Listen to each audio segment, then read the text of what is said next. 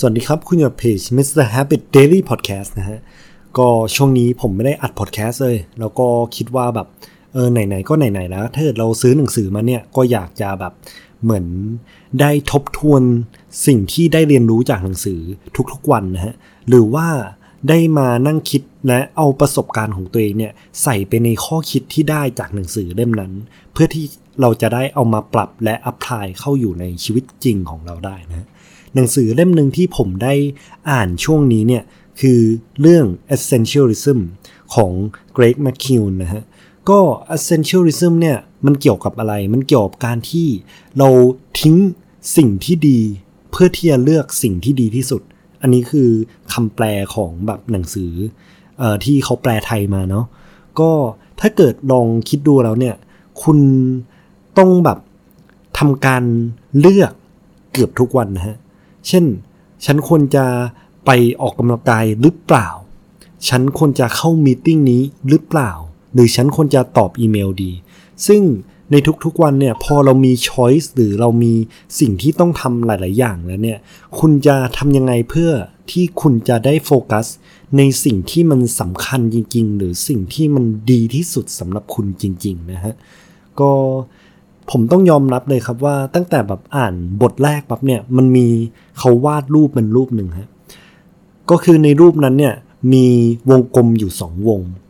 วงหนึ่งเนี่ยมีลูกศรชี้ออกมาไปในทางเดียว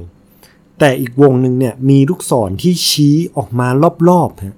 ซึ่งสิ่งที่เราเห็นก็คือว่าไอ้วงกลมมัน represent ตัว effort หรือว่า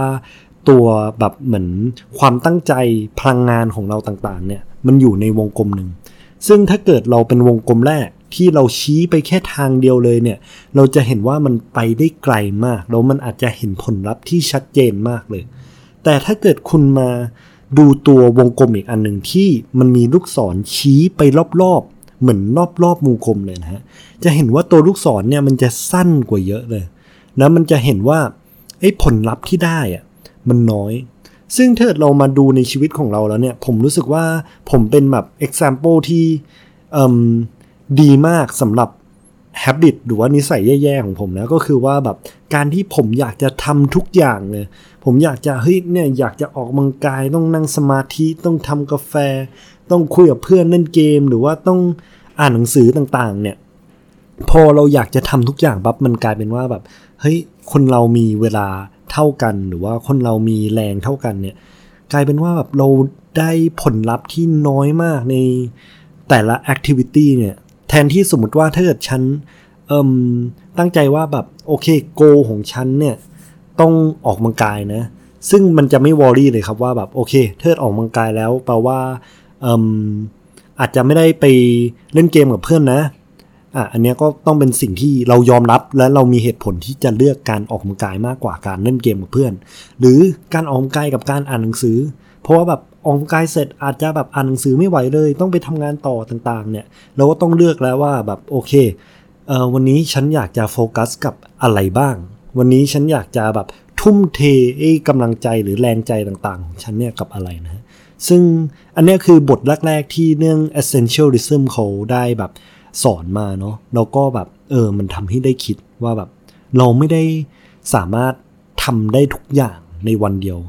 นะฮะหรือว่าในแบบโกอย่างหนึ่งเนี่ยถ้าสมมติว่าคุณอยากจะสร้างนิสัย แล้วคุณมีอยากแบบเออสร้างนิสัย 10 อย่างภายใน 1 เดือนเนี่ยมันก็อาจจะไม่ได้นะฮะเพราะนิสัยเนี่ยมันอืมมันต้องใช้เวลาแล้วมันต้องใช้ effort ที่แบบ ค่อนข้าง consistent ต้องต่อเนื่องมากๆ เพื่อที่นิสัยนี้มันจะ establish หรือว่าแบบเราอยากจะได้ผลลัพธ์ที่ชัดเจนเนี่ย ถ้าเกิดเราโฟกัสกระจายไปปั๊บ มันก็ได้ผลลัพธ์ที่กระจายนะฮะ ก็เป็นหย่อมๆไปนะฮะ ก็ขอบคุณที่ติดตาม Mr. Habit Daily Podcast นะ ถ้าเกิดผมได้อ่าน Essentialism เพิ่มเติมเนี่ย ผมก็จะมาแชร์ประสบการณ์หรือแชร์ข้อคิดแล้วนำไอเดียต่างๆ ประสบการณ์ต่างๆ เนี่ยมา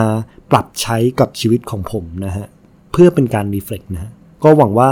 หลายๆ คนจะได้เบนฟิตใน EP นี้นะครับ ขอบคุณครับ